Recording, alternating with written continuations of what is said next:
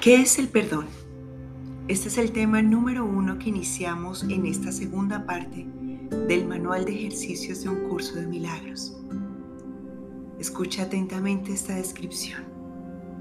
El perdón reconoce que lo que pensaste que tu hermano te había hecho en realidad nunca ocurrió.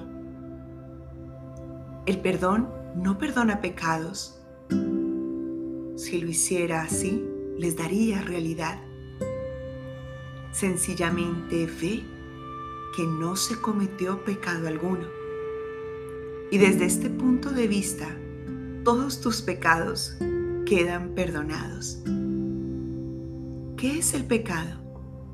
Sino una idea falsa acerca del Hijo de Dios. El perdón ve simplemente la falsedad de dicha idea y por lo tanto la descarta. Lo que entonces queda libre para ocupar su lugar es la voluntad de Dios.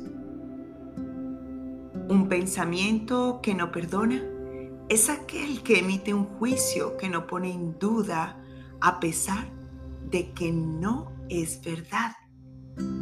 La mente se ha cerrado y no puede liberarse. Dicho pensamiento protege la proyección, apretando aún más sus cadenas de manera que las distorsiones resulten más sutiles y turbias, menos susceptibles de ser puestas en duda y más alejadas de la razón. ¿Qué puede interponerse entre una proyección fija y el objetivo que ésta ha elegido como su deseada meta? Un pensamiento que no perdona hace muchas cosas. Persigue su objetivo frenéticamente, retorciendo y volcando todo aquello que cree que se interpone en su camino. Su propósito es distorsionar, lo cual es también el medio por el que procura alcanzarlo. Se dedica con furia a arrasar la realidad, sin ningún miramento por nada que parezca contradecir su punto de vista. El perdón, en cambio, es tranquilo, sosegado, Sencillamente no hace nada. No ofende ningún aspecto de la realidad ni busca tergiversarla para que adquiera apariencias que a él le gusten.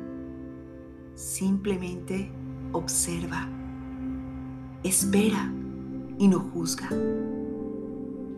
El que no perdona se ve obligado a juzgar, pues tiene que justificar el no haber perdonado pero aquel que ha de perdonarse a sí mismo debe aprender a darle la bienvenida a la verdad exactamente como esta es. No hagas pues nada y deja que el perdón te muestre lo que debes hacer por medio de aquel que es tu guía, tu salvador y protector, quien lleno de esperanza está seguro de que finalmente triunfarás.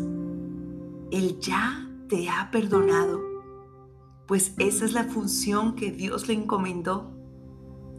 Ahora tú debes compartir su función y perdonar a aquel que Él ha salvado, cuya inocencia Él ve y a quien honra como el Hijo de Dios.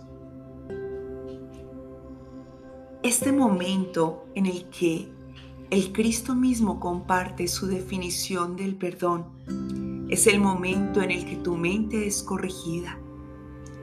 Los viejos patrones de pensamiento te decían que habías de perdonar a aquel que te había lastimado, al que era tu enemigo. Y ahora Él te dice, no hay enemigo más que la creencia que existe en tu mente al sentirte un pecador al sentirte apartado de los brazos de Dios, al sentirte despojado de tu paternidad.